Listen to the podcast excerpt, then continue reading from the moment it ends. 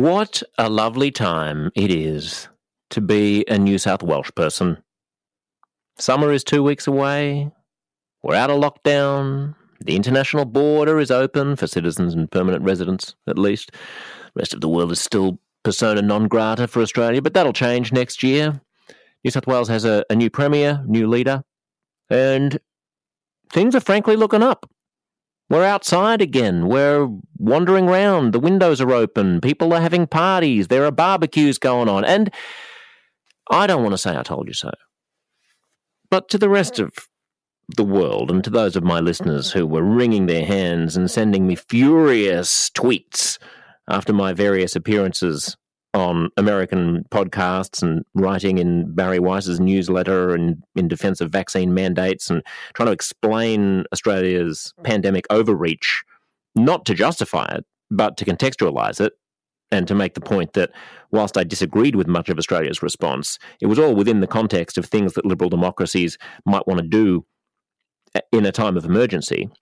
It was just that Australia's emergency had been time shifted from the rest of the world because Australia had blocked the rest of the world out, including the pandemic, largely, with the exception of Melbourne and Victoria, largely from two months after the pandemic in 2020 until the southern winter of 2021.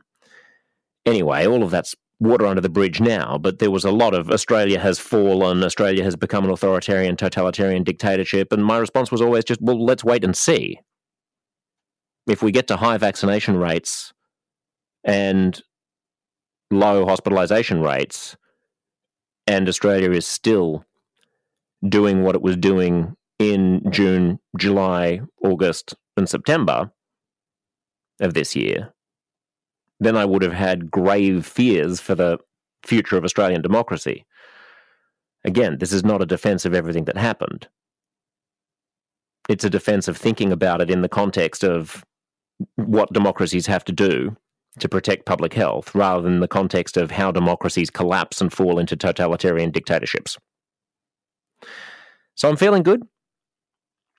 And I'm actually heading abroad in a few weeks, which is beyond exciting. I don't think there's a two year period since I was 18 when I haven't left the country multiple times having somewhat gotten used to having one foot in New York City and one foot in Sydney for 12 years while I lived in New York, the past two years of being, forget about trapped inside intermittently during lockdowns, but just trapped in a continent that's stranded on the underbelly of the world has been stressful enough for me. So we're heading off to see my partner's family, take the kids on a bit of a holiday, spend Christmas in New England amid the snow and the Santas and all that fun stuff. I hope you're well. I hope your family are well. I hope you're chugging along and dusting yourself off after the various stresses of the past couple of years. The world has never been more connected and it's never been more divided. And most of the media still panders to what you believe and distorts what you don't and reinforces our biases and exaggerates our divisions. We are living inside echo chambers. But as one of the various taglines of this show goes, change doesn't happen inside an echo chamber. One thing we've got planned over the holiday period is an Ask Me Anything episode. I wanted to give it a crack and see whether or not there's anything that you would like to ask your wise professor here, Professor Szeps. If you have a question about literally anything, shoot us shoot it to us in an email, ideally as a voice memo, just record it on your phone, and email it to uncomfyconvos at gmail.com. That's uncomfy with a Y, U N C O M F Y, convos, C O N V O S, at gmail.com. Uncomfyconvos at gmail.com. You could just tweet a question at me in text, but that's much less interesting than getting your voice on the podcast. Uh, so do that over the next couple of weeks. That's starting today, which should be the 17th of November, and uh, we'll run it for at least two weeks. So, but don't leave it. Don't do it. Just do it now. Just think, have a noodle. Have a noodle on what you might want to ask old, uh, old Uncle Josh. I've just gone from being a professor to an uncle. It could be creepy. Next, I'll be your husband. Anywho, it's, uh, it's time for us to have conversations that are a little bit more exciting, a little bit more boundary pushing. Allow your question to be such a such a conversation. Doesn't have to be highly original. It might just be something that's been floating around that you're wondering about my opinion on, which you've been talking about with friends and family and wonder if there's a more interesting way to think about than the box inside your inside which you're all sitting. So let us step out of the bunker, let us stretch our legs, let us step on some landmines. It's time to have uncomfortable conversations.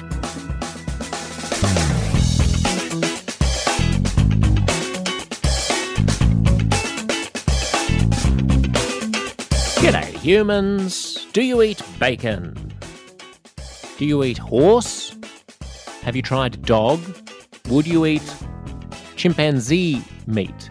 Under what circumstances would you eat human flesh?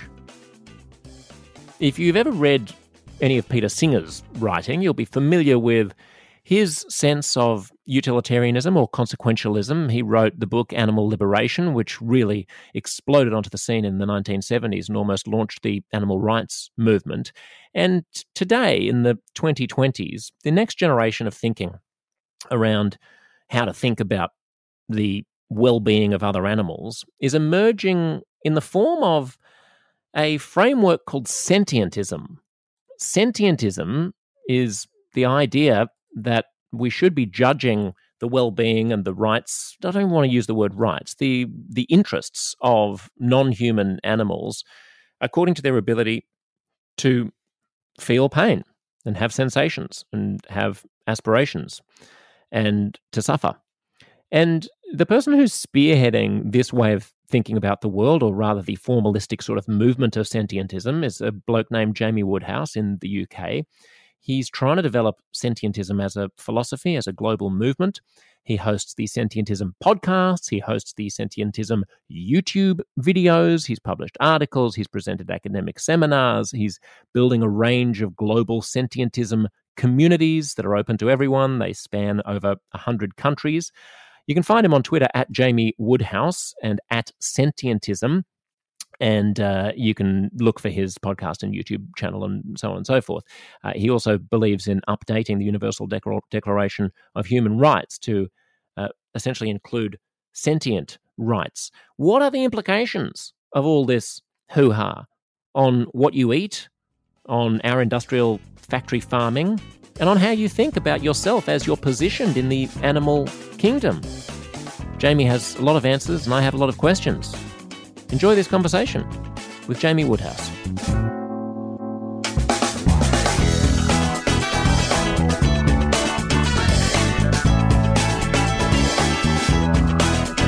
Why don't we start with what sentientism is? Because I think people will be curious about how you define it.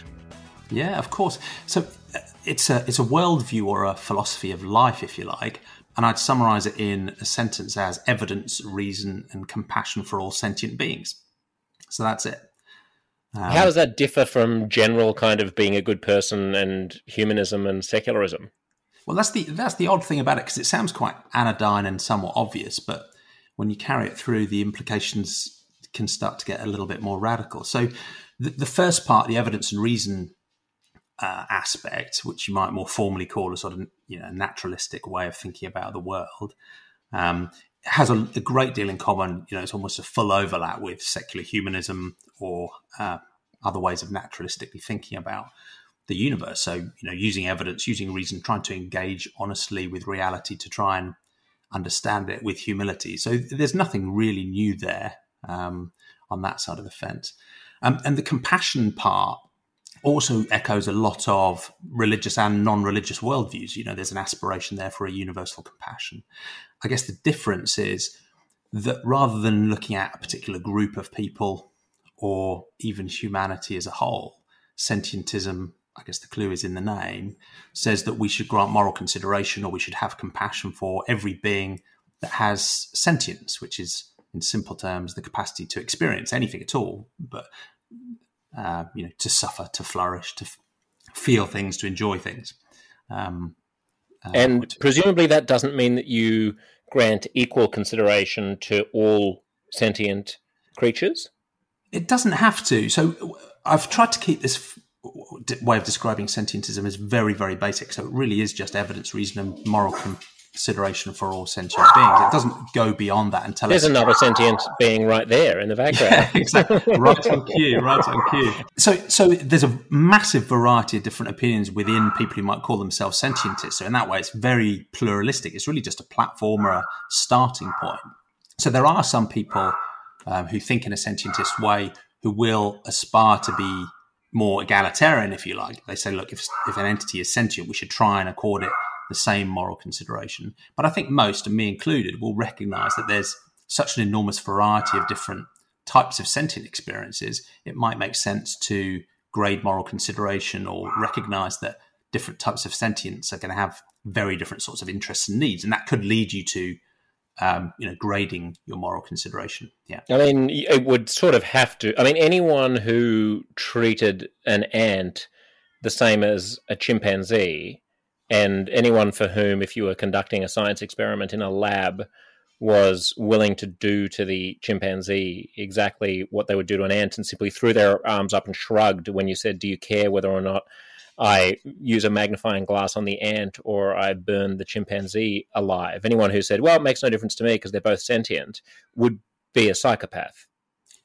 And uh, whether I call them a psychopath or not, I, I, don't know, but I'd agree that's a pretty extreme point of view. You know, the other the other classic example is, you know, would you save a, a chicken or a human from a burning house if you could only save one? I think even the people who theoretically you know push for something that's more egalitarian you know things break down when you're really under pressure and you've got to take those tough calls um, well yeah so this let, us let's, let's talk in a sec about the whether or not humans have a special status because I think that mm. that's an that is an interesting objection to sentientism. But we we use sort of um, you bounced over a bunch of uh, of terms as if they're universally known, and they are amongst people who've studied philosophy, but they might not actually be by everyone. So let's just start with each of the the legs of the stool that you're constructing here. The first being mm. you mentioned secular humanism and naturalism.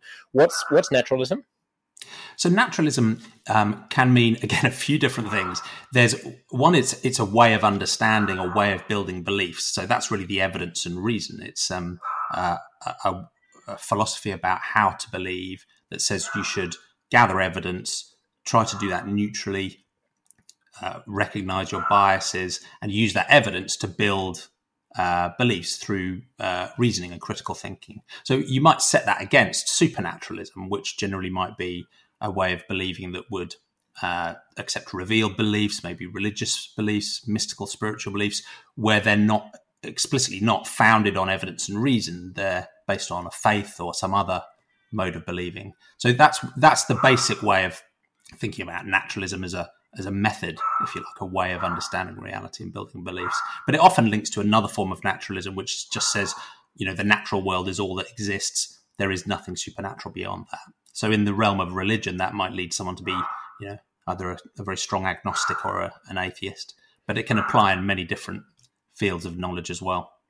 And is that different from materialism? Materialism being, yeah, the idea, basically the, a form of naturalism that says that all that there is is the material world and there aren't spirits and ghosts and gods floating it's around. Cl- it's closely related, but it's interesting because you can you can find um, distinctions at the boundaries. So there are some people who will say that their supernatural belief is grounded in a naturalistic understanding of the world. So if someone tells you, you know, they've used evidence and reasoning to come to a belief that there is a deity. Arguably, they're claiming to have used a sort of naturalistic method, but achieved a supernatural result. That doesn't make too much sense to me, but you know there are right. some wrinkles around the edges. Yeah, yeah, no, that makes that makes some sense to me. That you know, you can imagine before before people had discovered radio waves or something like that, you could imagine people thinking that natural the naturalistic and the materialist explanation uh, were, were, the same. But then, you know, you discover UV light or something that's beyond the spectrum that we can see, and you go, oh, actually, this is a naturalistic explanation for something that is seemingly immaterial.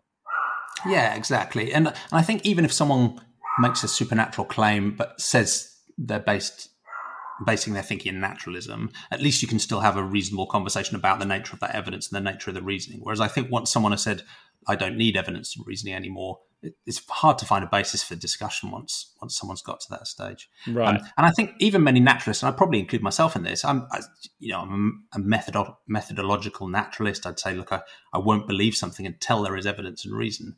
That doesn't mean I'm 100 percent sure there's nothing supernatural. I can imagine something supernatural conceptually could exist, but uh, you know, without evidence for it, I certainly won't choose to believe in it. And I can't imagine how I would find evidence of something that is supernatural anyway, because as soon as you find evidence of something, to me, by definition, it's part of the natural world. So, right.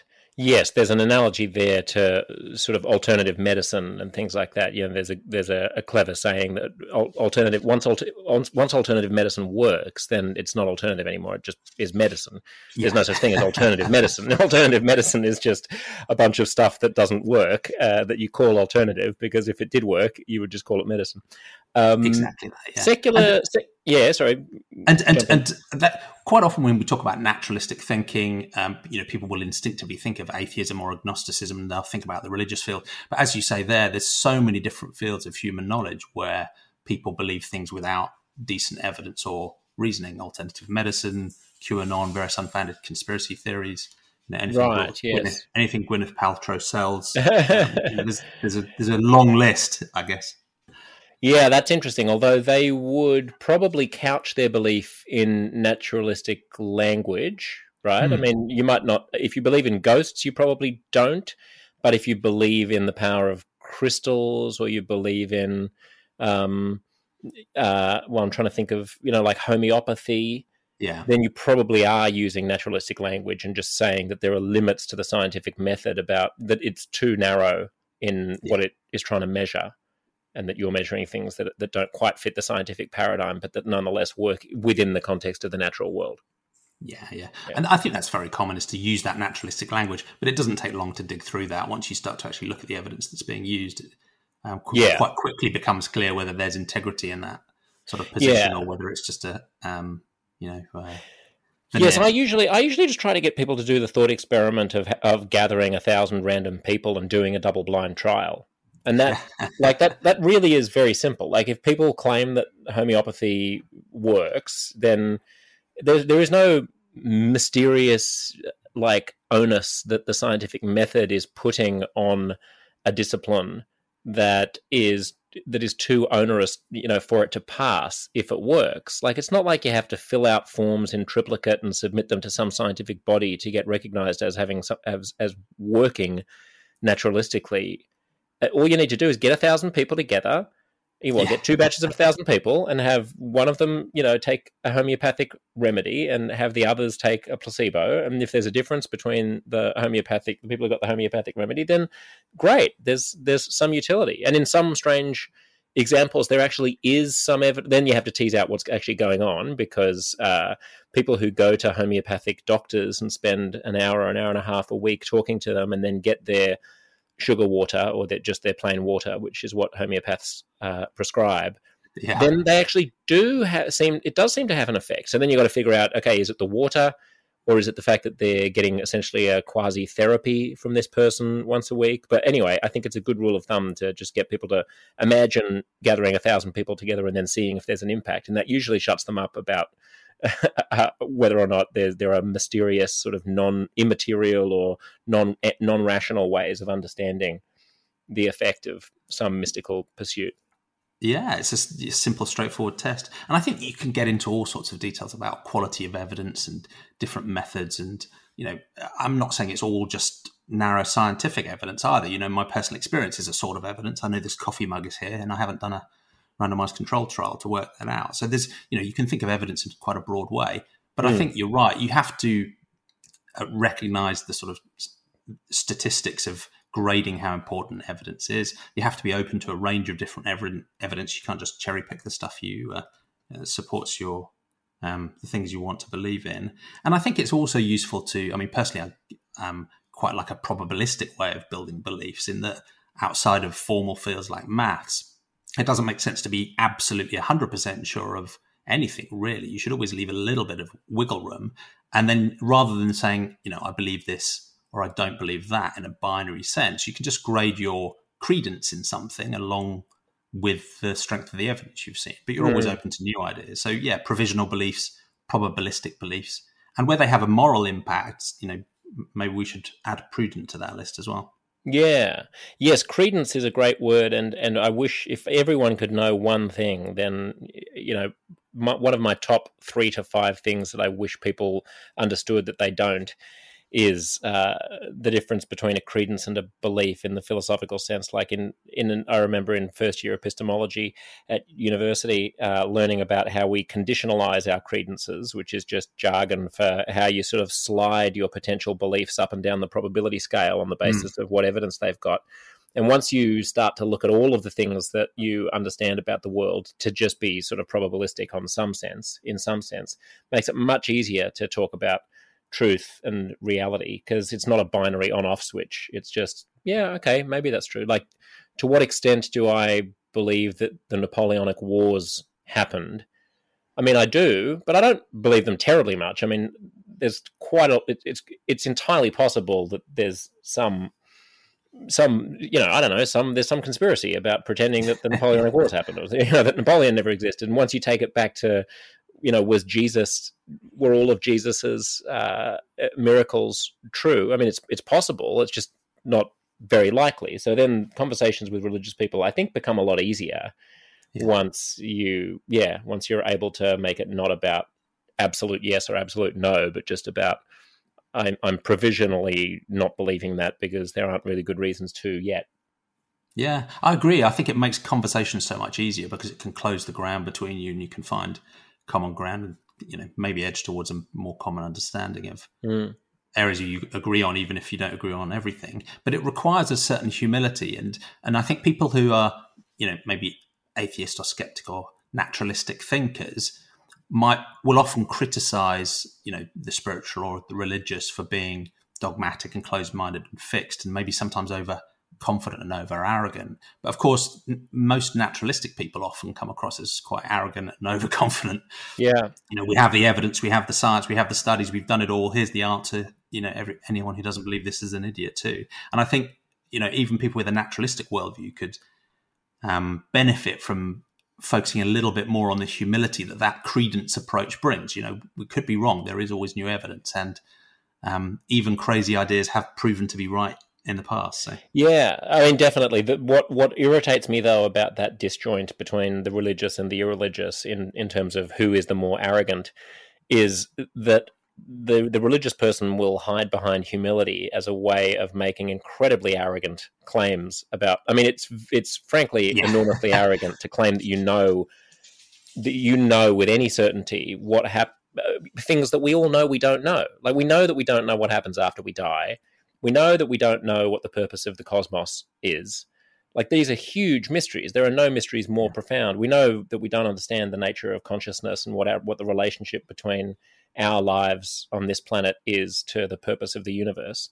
Like these are huge questions, and for a religious person to say that they know what the purpose of the cosmos is and they know what happens after you die, and then to point at the at the atheist and say the atheist thinks that they're so arrogant knowing everything about the universe when ours is not to question why because the universe is more magical than anything that you could fathom is like an enormous bait and switch that does frustrate me. Yeah.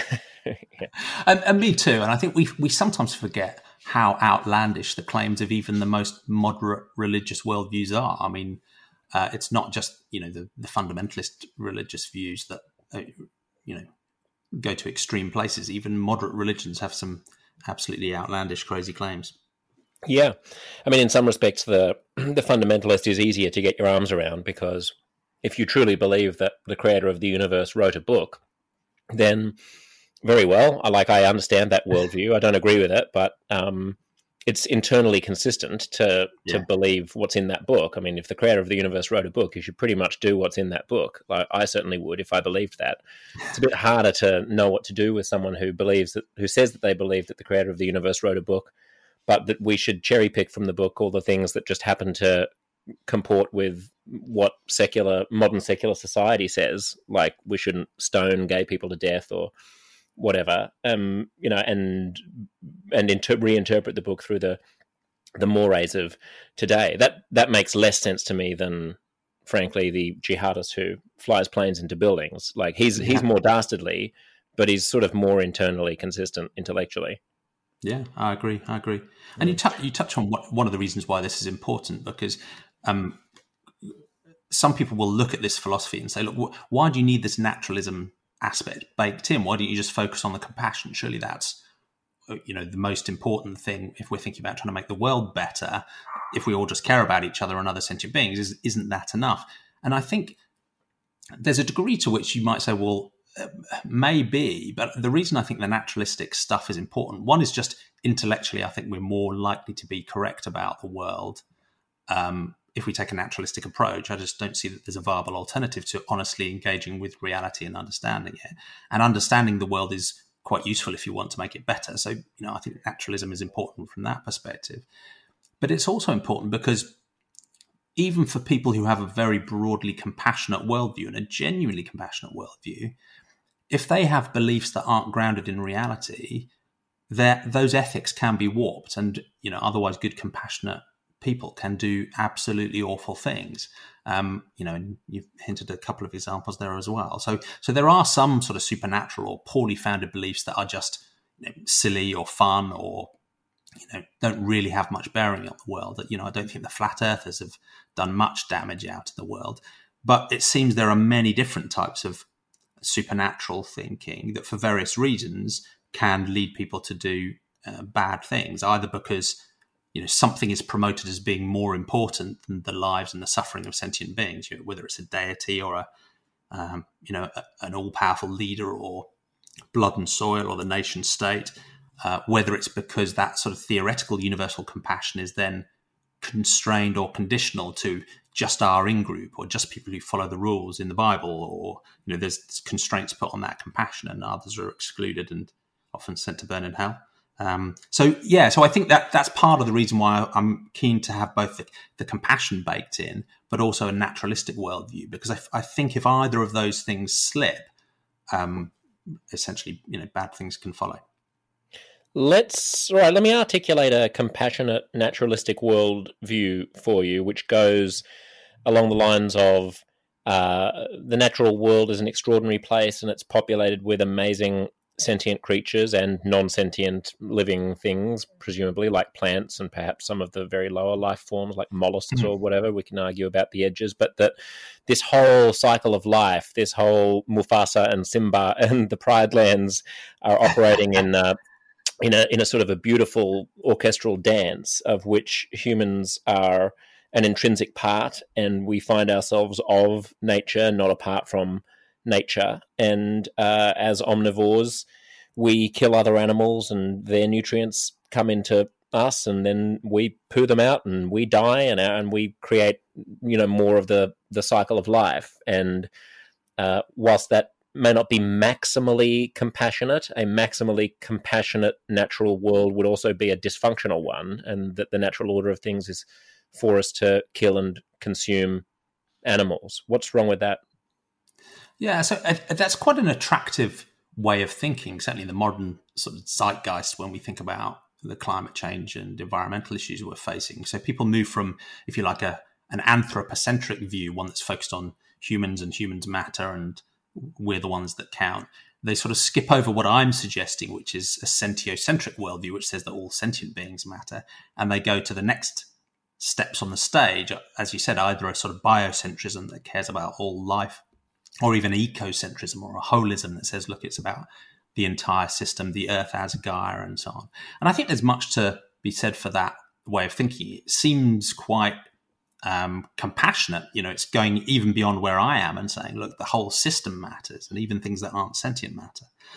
Um, and from my perspective, I'd agree with some of the conclusions of that way of thinking because clearly the environment we all share, even the non sentient stuff, you know, rocks and rivers and plants and rivers and ecosystems, are critically important for us as humans and all the other sentient beings that live in them. So I have um, what you might call an instrumental concern for all of those things. I don't think they warrant moral consideration in their own right because you know a river or rock or a tree I don't think can experience suffering in the same way as you or I or the puppy behind me can. But I still share that concern for them, and we should look after them and respect them and care for them, and you know help develop an environment that we can all flourish in.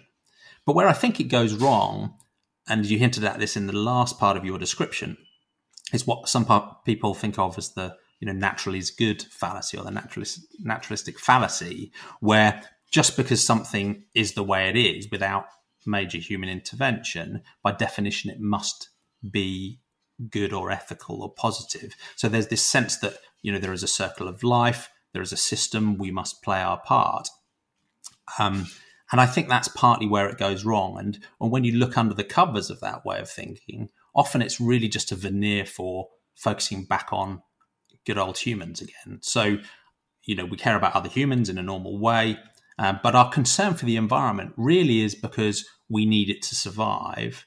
We actually see other sentient beings as part of that environment that are there for us to use, again, for human purposes, for us to survive.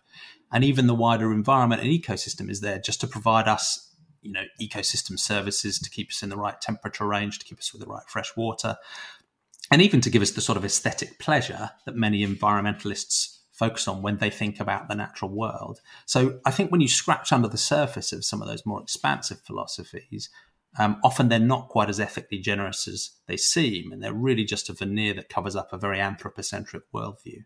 Um, and that way of thinking, in essence, can excuse and allow us to continue causing massive catastrophic suffering and death to other beings. And if any ethical system, you know, excuses or allows, you know, that type of suffering and death, I think there's something going wrong with it. Right. And I mean, you could also make the point that the worldview that I articulated, if you were actually going to take seriously the it's okay if it's part of the natural order of things argument, then there are all kinds of things that humans have traditionally done, like rape each other and slaughter each other's tribes and you know potentially yes and kill babies and maybe eat each other and uh, there are all kinds of things that we've done that are perfectly natural to do and it's, it's the circle all, of life. Yes it's the circle of life to eat babies. Um, and you know there are all kinds of things that we currently do that are not at all natural uh, like wearing eyeglasses or going to the moon that you know or inventing antibiotics uh, or you know inventing vaccines against coronavirus uh, that are not part farming. of the, uh, right no but i'm saying that there are good things right there are there are things that yeah. that i regard as being uh, positive diversions from oh, of course yeah, yeah. like uh, like a like a coronavirus vaccine um, so that's where the naturalistic fallacy becomes. A, yeah, a it's not a guide either way. It's not a good guide either way. It's to you know. So from where? So, yes. So from where are we getting our our morals in your in your world? How, so like, how do you know that factory farming is wrong? Well, so it's a, it's an assessment. So the, the moral consideration for sentient beings, I guess, one way into this, and people differ as to how they get to this conclusion, but is to think about why we care about humans in the first place. So, you know, going back to, I guess, the sort of Descartes starting point, our own experiences is, uh, you know, our ability to have, to have those experiences is probably one of the things we're most confident of. You know, it's almost hard to avoid, even if my brain is in a vat or I'm, you know, uh, subroutine running in a teenager simulation, I'm still experiencing something because I can you know that's what everything else gets filtered through. So I'm very confident I experience things, and I think when we think about why do we care about other humans, it's really because we have a credence that they have experiences too, and in a sense, morality to me, and I think in, uh, to most people, is just a decision to care about the experiences other people are having. Um, so, in the same way as you might say, okay, we care about other humans because we know they too can suffer and flourish. You know, I don't like suffering. I'm pretty sure you don't too. Morality is my decision to care about that.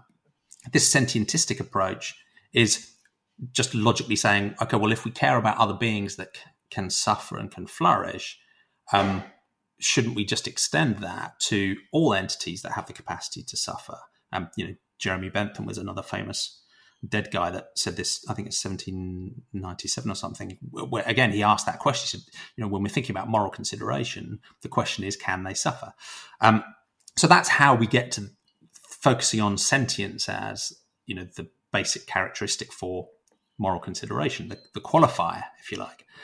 Um, but to answer your question about you know why is factory farming bad, requires you to take some extra steps. But I think in factory farming they're quite simple steps because um, whether or not you take this sentientist stance and then apply you know utilitarian approach or a deontological approach using rules or a virtue ethics that says it's good to be kind to sentient beings or a care ethic that talks about care you know almost whichever ethical system you then choose to put on top of thinking about sentience um, when you look at the you know pleasures and benefits that flow from farming animal farming and you look at the suffering and the pain and the death that's caused i think it's quite hard to come up with any sort of calculus that really suggests that's justifiable.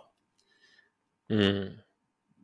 It's interesting to then, I, I, guess, the the unspoken question that underlies a lot of this is: is there any justification for uh, treating other sentient creatures as tools to the ends, as tools to tools to human ends? Like what? Let Let's grant that if I'm starving in the frozen tundra, I'm allowed to kill uh, a deer and eat mm. it. Do we grant? Are we granting that? It, it depends. So different. Uh, this is one of the areas where I can tell you my personal opinion, but sentientism itself is irritatingly neutral because it just says evidence, reason, and compassion for all sentient beings. Um, and that compassion for sentient beings or that moral consideration for sentient beings doesn't mean you must never. It's never acceptable to cause suffering or death to another sentient being. You know, it's not a sort of pacifist um, sort of extreme view where it's never justifiable to cause suffering. It just says you have to have moral consideration and take each entity's um, sentience into account as you're working out what to do. So it doesn't necessarily give us cut or dried answers to lots of ethical problems. You have to put an ethical system on top of that. Um, but I think what I would say is that it, does suggest that for, you need to seriously take into account the experience of each individual sentient being. And in a way, that doesn't necessarily change between the different scenarios. So you might imagine, you know, the deer that you have to kill because it's a survival question for you. That deer still goes through maybe a, an analogous experience to one that's on a, uh, you know, a pig on a factory farm. So in a way, nothing really changes the moral weight of that side of the argument. You know, the victim's perspective. What does change is whether or not there's a justification for that. So on one hand, you know, there's your own survival. On the other hand, there might be a marginal taste preference or a social norm around the consumption of a particular product. Um, so hopefully that helps. It, I mean, it does a bit. I'm not. Sure, I'm not sure that I'd concede that the that even on the suffering uh, side of the ledger, the deer being killed in the wild after having lived a perfectly happy life, the way that a deer should, is the same as a pig in a factory farm because the the reason we oh, no. object to pigs in factory farms is not just because it's scary and painful for them to get killed it's because they have to endure a life of torture and torment uh, leading up to that point as well whereas so oh, whereas with the deer it's oh i yeah. totally agree if you're thinking about the life of the animal as a whole you know I, there's some very interesting work going on around wild animal suffering at the moment which implies that the average wild animal doesn't necessarily have a great time too. But I think yeah. I think uh, but I think you're right on on average that you know the life of a factory farmed animal is is worse than that of a free living well, deer. also, I mean, even if the even if the deer had a really shitty life in the, in the forest, at least I'm not morally complicit in that. I mean, that's yeah. not my fault. Whereas with, I, with factory farming, the the pig is put there for my benefit. Agree, and I think and I think even in that even in a tough wild existence, the factory farmed existence is still another step worse. I guess I was more thinking about you know the moment of the of the killing itself. Yeah, yeah. Again, there, there may well be differences there, but you know, ni- neither being wants to die. Both will suffer fear and stress. Both will suffer physical pain, and you know, both will have their lives ended. So it's more in that context. Yeah. All right. So let's let's flip to the other side of the ledger then, which is the justification for doing the killing. Um, as you say, in the case of the factory farmed pig, it's usually just that I have a mild preference for the taste of bacon over the taste of peanut butter on toast. Yeah, um, yeah. Right, which doesn't seem like a very compelling. It, it, seems really, really weak as a justification for constructing the entire edifice of these vast hog farms, especially mm-hmm. in places like the United States where they're so appallingly mistreated. Um, so taste preference isn't very good, but that's why I'm trying to get us to a point at which we can agree on uh, the killing of an animal so that we can sort of build your worldview out from there. So if I'm going to die and I'm in the tundra, I mean, I would almost argue that it it's conceivably there are circumstances under which it would be conceivably ethical for me to kill another human being yeah. and eat that human being if it was if I was strong and going to survive and there was another human who was probably going to die uh, and let's just give that human a criminal past as well and say that they did some horrible things and that they were a sociopath or a serial killer then I think we can grant that that maybe I kill that human being and I eat them in order to survive if I have to. So if we're going to grant that, then I think we can grant that I get to kill a deer. Can we? Well, yeah. I mean, I, I, I would go along with that personally. Again, sentientism as a worldview doesn't tell us the answer. It just gives us the raw material of what we need to take into account. But personally, right. I'd go. I personally, I'd go along with that perspective. Yeah. So, so then I, I, don't, I, I, I don't think it it doesn't negate the you know the wrong that's done to the victim, um, but it does give us a justification that I think would be you know could get to be a point where it's reasonable. Right, and that justification is still predicated on sentientism because I'm the sentient entity doing the killing. If I'm a robot, yeah. if I'm an artificial intelligence where the lights are out, but I just want to survive because I've been programmed to survive, and I'm just I'm R two D two, uh, but I'm unfeeling, and there's nothing that it's like to be me, and then I kill the deer, then in under sentientism, that's definitely not justified because the deer is having experiences and I'm not. Yeah, I think that you know the experience of the victim and then the negative is counted in terms of um, its impact on a sentient being, in the same way as the justification or the positive you know, rationale also has to be grounded in uh, something to do with the sentient being as well. Yeah. Yeah. Okay. And so we've basically agreed that there's there are circumstances under which I can use a sentient creature against its will and inflict pain and suffering on it as simply regarding it as a tool for my benefit. Now, that is characteristic of the way that all of human civilization treats the natural world at the moment, but with total impunity. So, can you give me an impression of how you personally like map out the difference between the two? Like, what kind of circumstance under which is it okay for me to for me to treat other sentient creatures as tools of my, for my own benefit.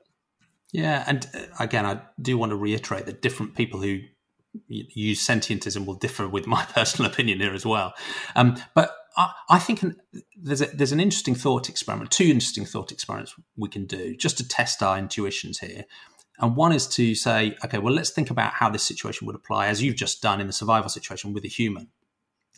Um, and that doesn't necessarily mean that we have to accord humans the same moral consideration as all non human sentience, but it's an interesting thought experiment because it can help you work out if you're applying a completely different ethical system when you think about humans to if you're thinking about non humans. And I'd suggest there's a problem there. So that's one interesting way into the question. The other one, again, as with standard human ethics, is to consider the perspective of the victim and, and to genuinely do that because it's very easy to categorize the victim in a certain way so that we can then ignore their perspective. And I think it's important to you know consider them as an individual and with the limited tools we've got imagine what it's actually like to be in their situation and that can help balance things out as well. And where i think that gets you to is a situation where you know there are some thought experiments and some extreme survival situations where you can imagine a justification being built for you know harming or killing another being uh, another sentient being. But the, in the vast majority of situations where we interact with non-human animals today, you know, obviously farming looms largest in that picture. Given, you know, I think people may not be familiar with the scale, but roughly, I think it's 80 to 100 billion land animals per year.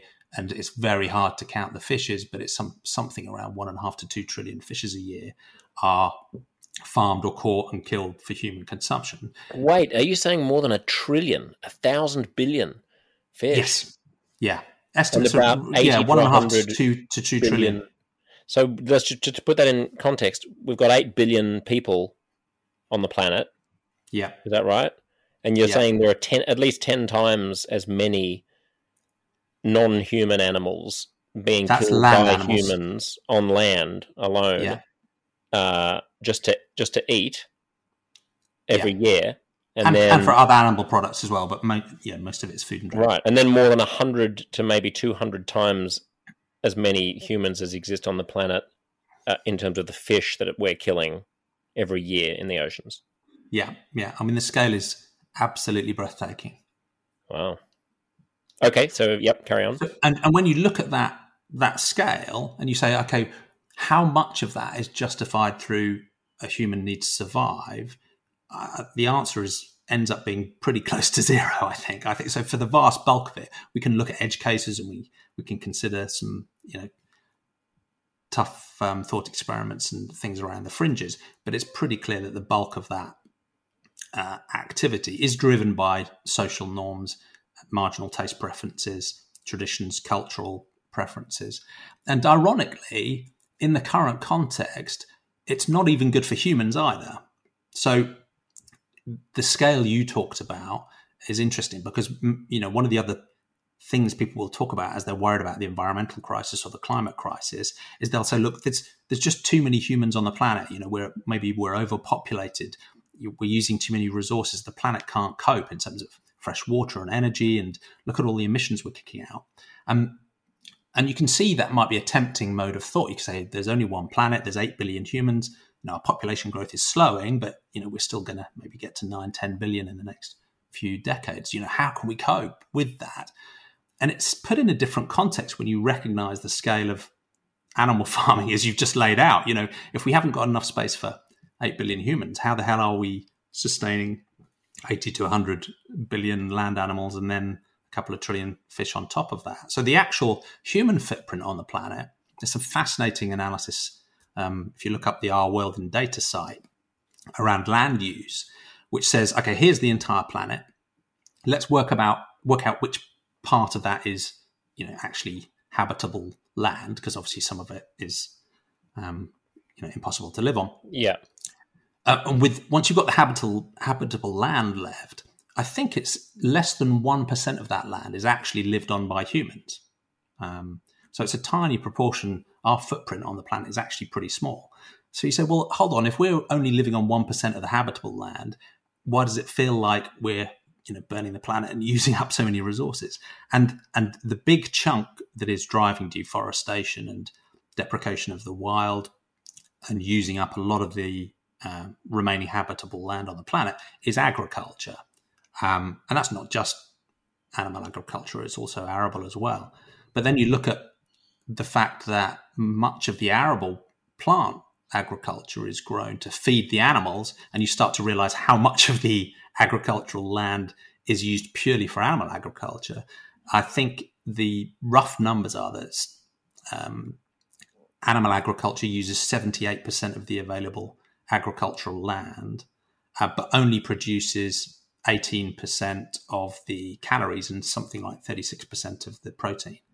Um, wow. And so so so it's that footprint of the animal agriculture industry that coming back to your earlier point means actually there's a negative justification for doing this just from a selfishly human point of view. It's it's not even a, a benefit to us. Not to mention the diseases of overeating uh, and the you know the consequences of feeding antibiotics to factory farmed animals and antibiotic resistance. I mean there are all kind of kinds of uh, yeah. other downsides to it. But just sticking on the the ethics of it for from the animal's perspective for a moment.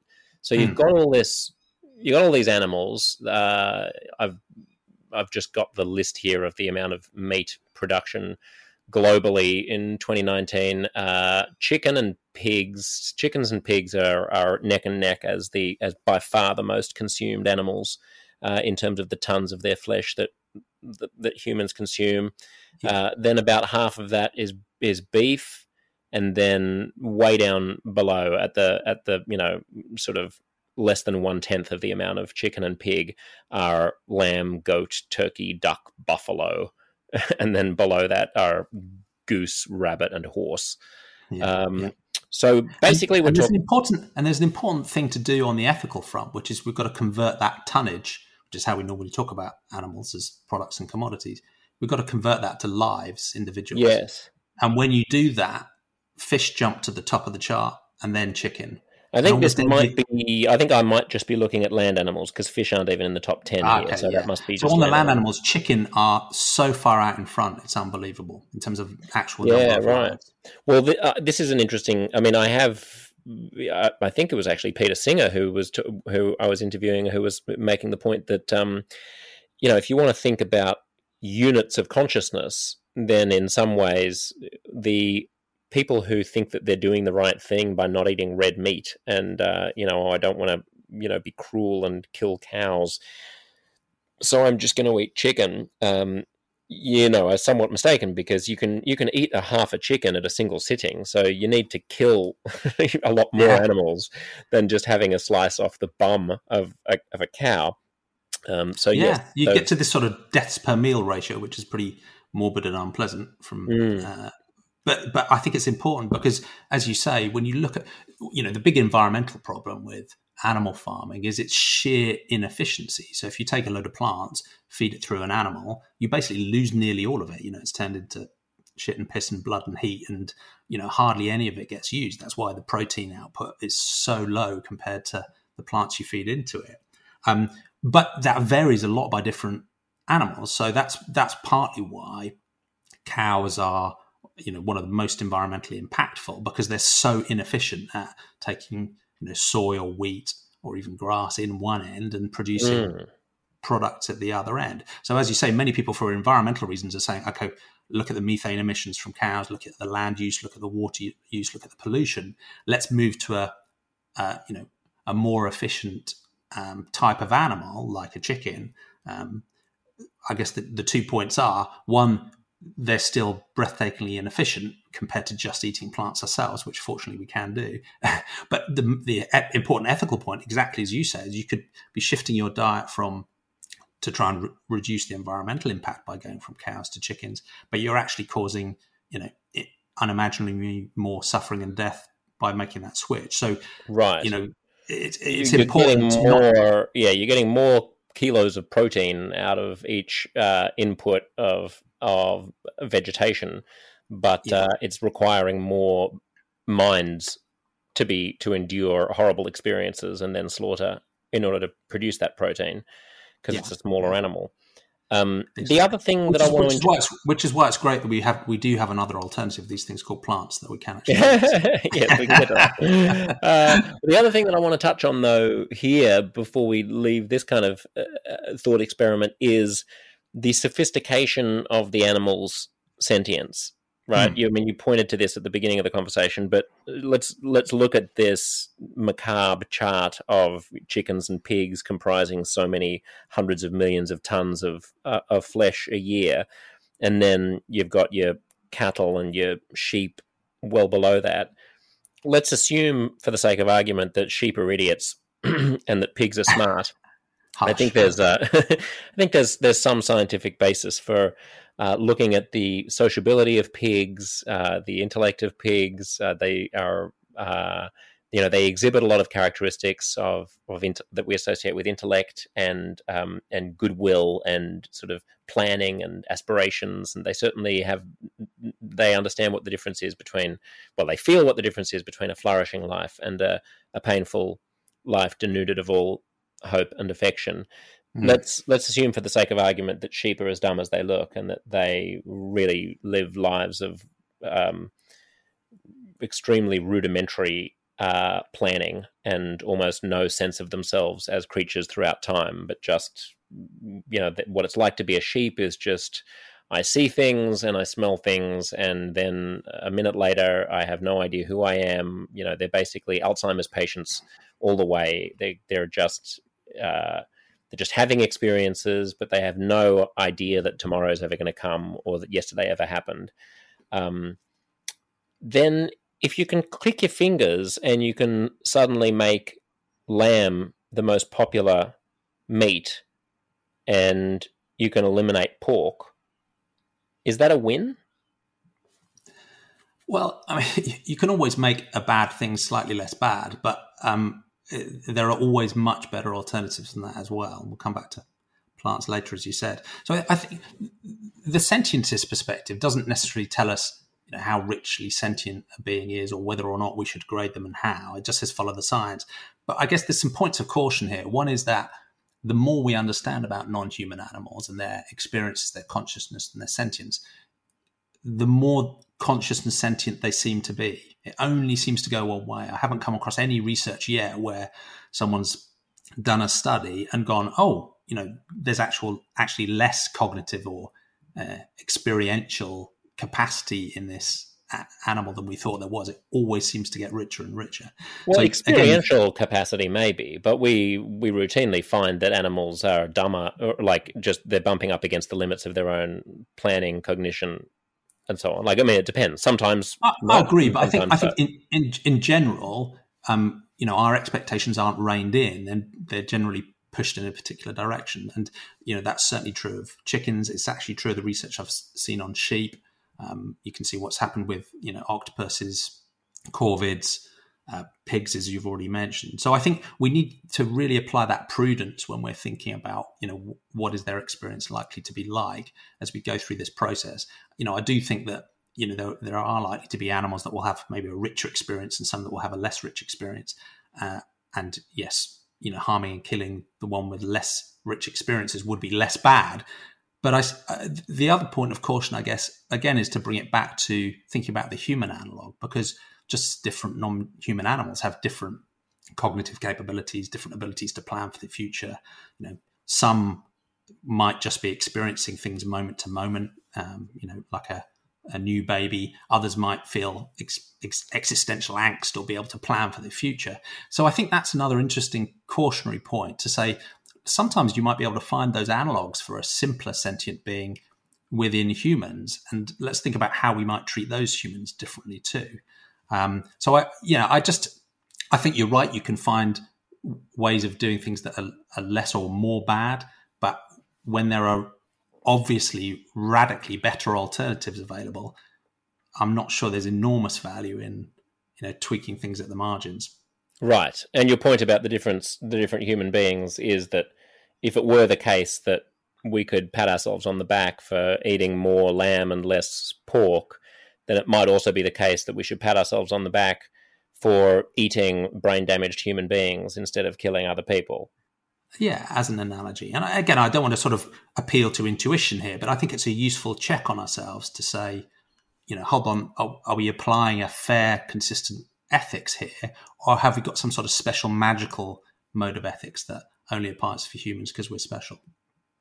The you know, there's an interesting thing that I'm trying to get my head around here to do with you keep using the word experience Mm. And my intuition keeps going back to something along the lines of intellect, planning, cognition. And you know, you mentioned Bentham earlier, who famously said the question for uh, about animal rights is not can it think, but can it feel? And I remember speaking to Dawkins about this, and he he was saying that actually counterintuitively, it's possible that that animals that we regard as being more stupid and therefore more justifiable to kill may have an experience of pain and suffering that exceeds that of more intelligent animals because if you think about it from an evolutionary point of view the intelligent animal has an additional way to protect itself which is its intellect like a human being is full of thoughts as well as feelings of pain and fear. But he was just speculating. He was saying, we don't know this for sure, but it's conceivable that if you're a rodent, then your experience of fear and pain have to be dialed up a bit more intense than a humans do because you're not capable of reasoning your way out of danger. You have to mm-hmm. rely exclusively on your on what it's like to be you. And so I wonder whether or not you even think that intellect and cognition and planning and love and flourishing and a sense of yourself as a being existing in the world are relevant considerations at all in determining how we treat other sentient creatures or are they entirely moot? Or may they may they in fact flow the in the opposite direction and we have to give more consideration to dumber animals? Yeah i think i think um, richard makes a really important point there. It could flow the other way. I think uh, they can be relevant but only in the way that they affect the experiencing. That's the way I'd put it. So I think in some circumstances, you know, there are things that as a human, you know, I can have positive or negative experiences that I don't think a sheep is likely to be able to have. So you know that might give me a little bit more credit in some aspects but i think richard makes a really important point that actually our more advanced human cognitive capabilities can actually help us mitigate suffering. You know we can meditate we can understand the context of something we can understand why something is happening and that might actually reduce our suffering. And again you can draw that back into a human context. You know there might be something painful that a small child has to undergo where they actually suffer more viscerally than an adult because an adult understands you know the benefits of the thing the doctor is having to do, whereas the young child might not. Mm. And there's also some interesting research, even about the different pos- potential um, experience of time that different non-human animals might have. Um, and it's possible that you know, some of the insects, for example, might actually experience in a more condensed, accelerated way per second than than we might. So again, I think I think you're right. We need to be very careful and very prudent here about simplistic assumptions that you know if you're a less intelligent animal you suffer less you may actually suffer more. Um, and there may actually be different you know radically different modes of experiencing that we don't fully understand. And i think that's still grounded in some way and that we do share an evolutionary history with other non-human animals. So i don't think we're talking about something that's completely and utterly distinct but i think the variety in that sort of phylogenetic tree is is very rich and we should be prudent about you know trying to uh, estimate what those experiences might be like for non-humans. So we said we'd come back to eating vegetables and trying to find out alternative sources of protein. Are you vegan? Yes, yeah, yeah. So I had quite a long journey to. It. I was um, vegetarian from my mid twenties, and then been vegan for about four years now. So it took me a while. Yeah, yeah. Is it work? Yeah, yeah. I mean, I've it's, it's a decision I've never um, regretted, never looked back on, don't ever see changing, um, and I'm super comfortable. And it's it's it's a strange process to go through because I think the hardest thing and the reason it took me so, so long, and it's almost embarrassing to say this, was was it was a social norm thing. Um, you know, I went vegetarian at that point for the same ethical reasons I'm explaining now. You know, I didn't want to needlessly cause suffering and death to other sentient beings. But I stopped at vegetarianism because at that stage it felt like vegetarianism was a bit weird, but it wasn't as weird as veganism. You know, that's really weird. Mm. and and it's almost embarrassing to say in an ethical context that a social norm sort of held me back or constrained what I was doing, but that's just the way it is for nearly everybody on the planet.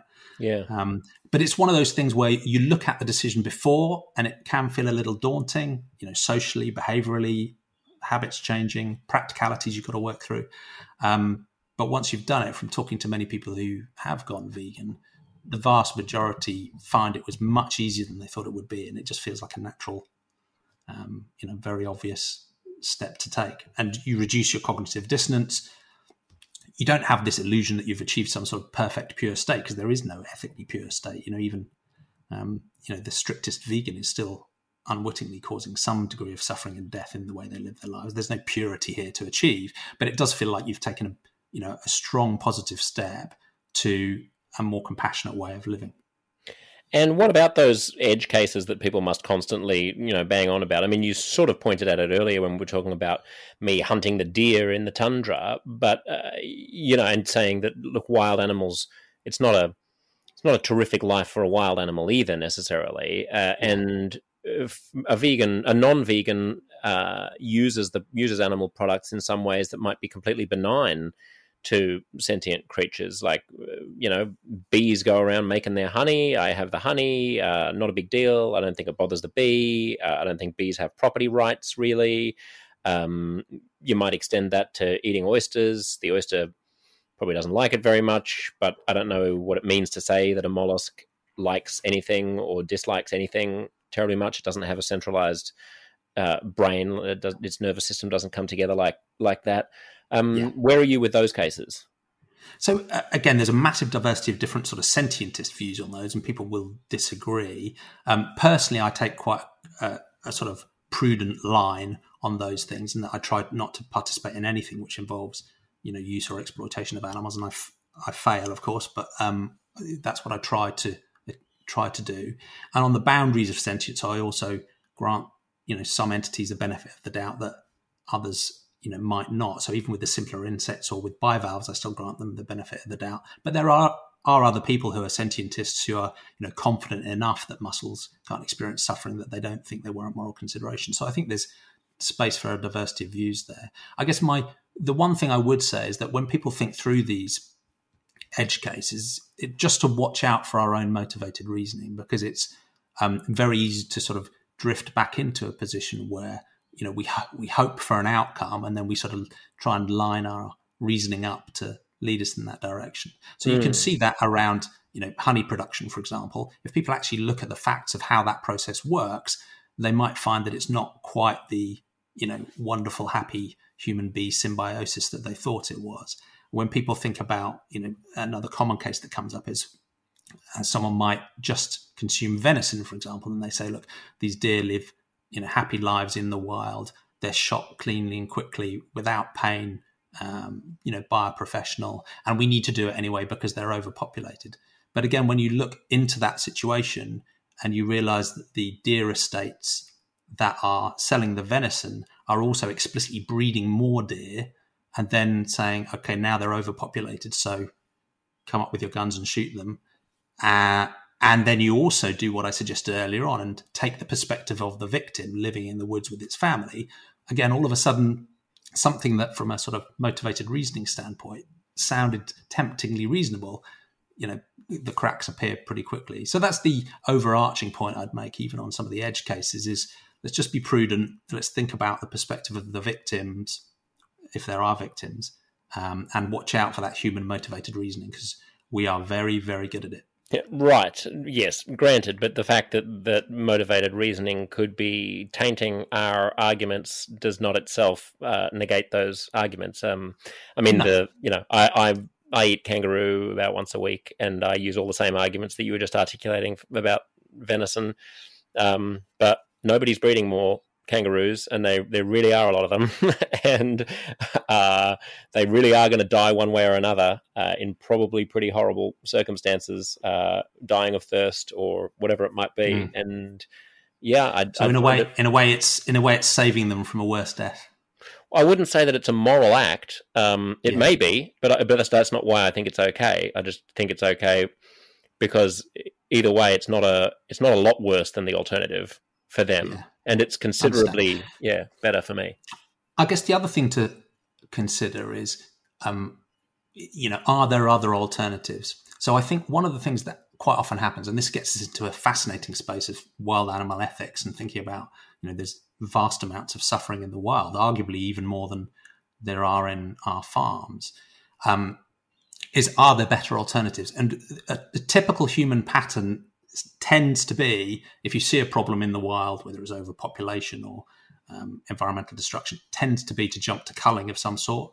Um, and there's really fascinating work going on that says, look, if we actually grant moral consideration to these beings as well, rather than just treating them as a you know a thing in the in the environment, are there some alternative approaches we can use that uh, you know on the extreme end can be about you know genetic modification or you know radical bioengineering of the wild to reduce the amount of suffering.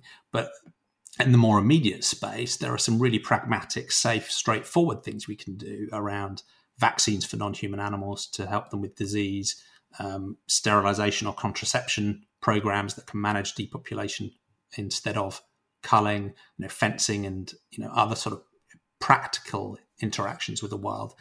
Um, so again, it's just another point of caution, really, is to say, look, if you think about the perspective of the victims involved in this process, as you would, you know, with a human, um, you know, it can lead you to some more compassionate responses. Um, because I don't think many people are thinking, you know, of human op- overpopulation as a justification for culling. Hopefully, there are some. Mm, mm, mm. you want to get into eco fascism, but uh, but but again, I think it's an interesting check and a test to say, let's think about the perspective of the victim. Is there a more compassionate way of solving this problem, bearing in mind all of the different interests? And there may not be, you know, there may still be really hard calls and there may be some awful things we need to do, but um, let's at least bear those perspectives in mind. Jamie, we've been uh, talking here as if we accept uh, that there is, you know, we've been sort of talking w- under the umbrella of the initial worldview that I articulated about there being mm. a kind of a, a, natural order that is worthy of of, of some sort of respect. Let's just, I don't want to let you go without addressing an alternative point of view, which is a more traditional, old fashioned worldview that probably dominated until the 60s, 70s, maybe 80s, which is that, that humans really are different, that we are obviously unique in the animal kingdom. We're not a part of a symbiosis. We, uh, you know, obviously religious people have reasons for believing this because they think that our souls were, you know, make us unique from other animals. But even if you're not religious, you can look at our tool making, you can look at our going to the moon, you can look at our buildings and our vaccines and you can go, you know what, we deserve we are deserving of a certain consideration that other sentient creatures just aren't. And that gives us a certain entitlement. Um, not an entitlement to be needlessly cruel, but an entitlement to like it, to, the, basically the argument about well if you're going to discriminate against animals for being dumber than us, then you might as well be eating uh, brain damaged babies. That like that doesn't pass muster because there's something unique that humans are, are, are deserving of unique consideration that other animals aren't. What's your attitude to that? Yeah, so I'm I'm sympathetic to the fact that you know humans are different and and we are special. I think um, we're amazing animals. Um, at the same time, we are animals. You know, we do share an evolutionary tree with the rest of life. You know, we're not magically distinct, as you say, in some sort of supernatural way with a soul or being made in the image of a deity. Um, but even under a naturalistic way of thinking, um, you know, we are we have amazing capabilities, and we, there are things we can do that are um, you know breathtaking and phenomenal, both for good and for ill, of course. Um, but I would suggest that with those capabilities should come responsibilities, and that includes responsibilities for those with less power, with less ability to shape the world, and with less ability to you know look after themselves and have good lives. And I think that philosophy is widely accepted, not by everybody, but widely accepted within our species. You know, just because certain countries have distinctive power, distinctive capabilities, shouldn't but de facto give them more moral consideration than countries or cultures or groups that maybe are weaker or have less capabilities.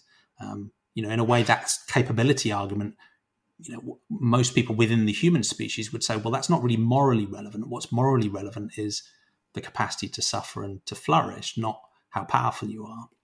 So, and I suggest we should take that approach that we would see as problematic within the human species and say, well, we should apply that across all sentient beings too. Um, so that's how I'd counter it because I think when you dig into it and you say, well, okay, what is it that makes humans special? It almost ends up begging the question because the answer is, well, because we're human. And okay, well, yeah, but what is it about that? You know, when you're talking about the young child or um, that doesn't have these extra capabilities, or you're talking about a disadvantaged human that doesn't have this power, um, you know, what is it about them? And the answer is, well, they're human. And to me, that's a you know, it's a labeling uh, rather than pointing at something that is deeply morally salient. Mm. But I think the main point would be with those capabilities should come responsibilities for others that have less power than us. Yeah, right. What do you think sentience is? Like, I mean, we're talking about moral philosophy. Sentience yeah. is about is about ethics, right? But to to pivot to like ontology, uh, why why are if we are animals, why are animals sentient at all? So this is another area where sentientists will disagree about what sentience actually is. So, um, and we can get into some of the weird uh, ranges of possibility there. But my personal view, and I think this is probably the most common, is that um, I, I, see sentience really as a class of information processing.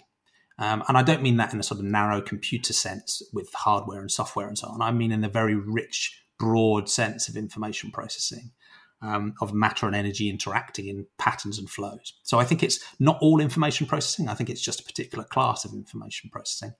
And I think it most likely evolved sometime during the Precambrian in quite simple animals because it proved useful in an evolutionary sense for an entity to be able to develop a very simple representation of itself, of other agents around it, um, and its environment as a whole, to model those things, um, and also to actually feel something positive about moving towards good things and feel something negative about moving away from bad things. So I think that that was probably the genesis of, to use a religious term, you know, the genesis mm. of sentience was because it was evolutionarily adaptive.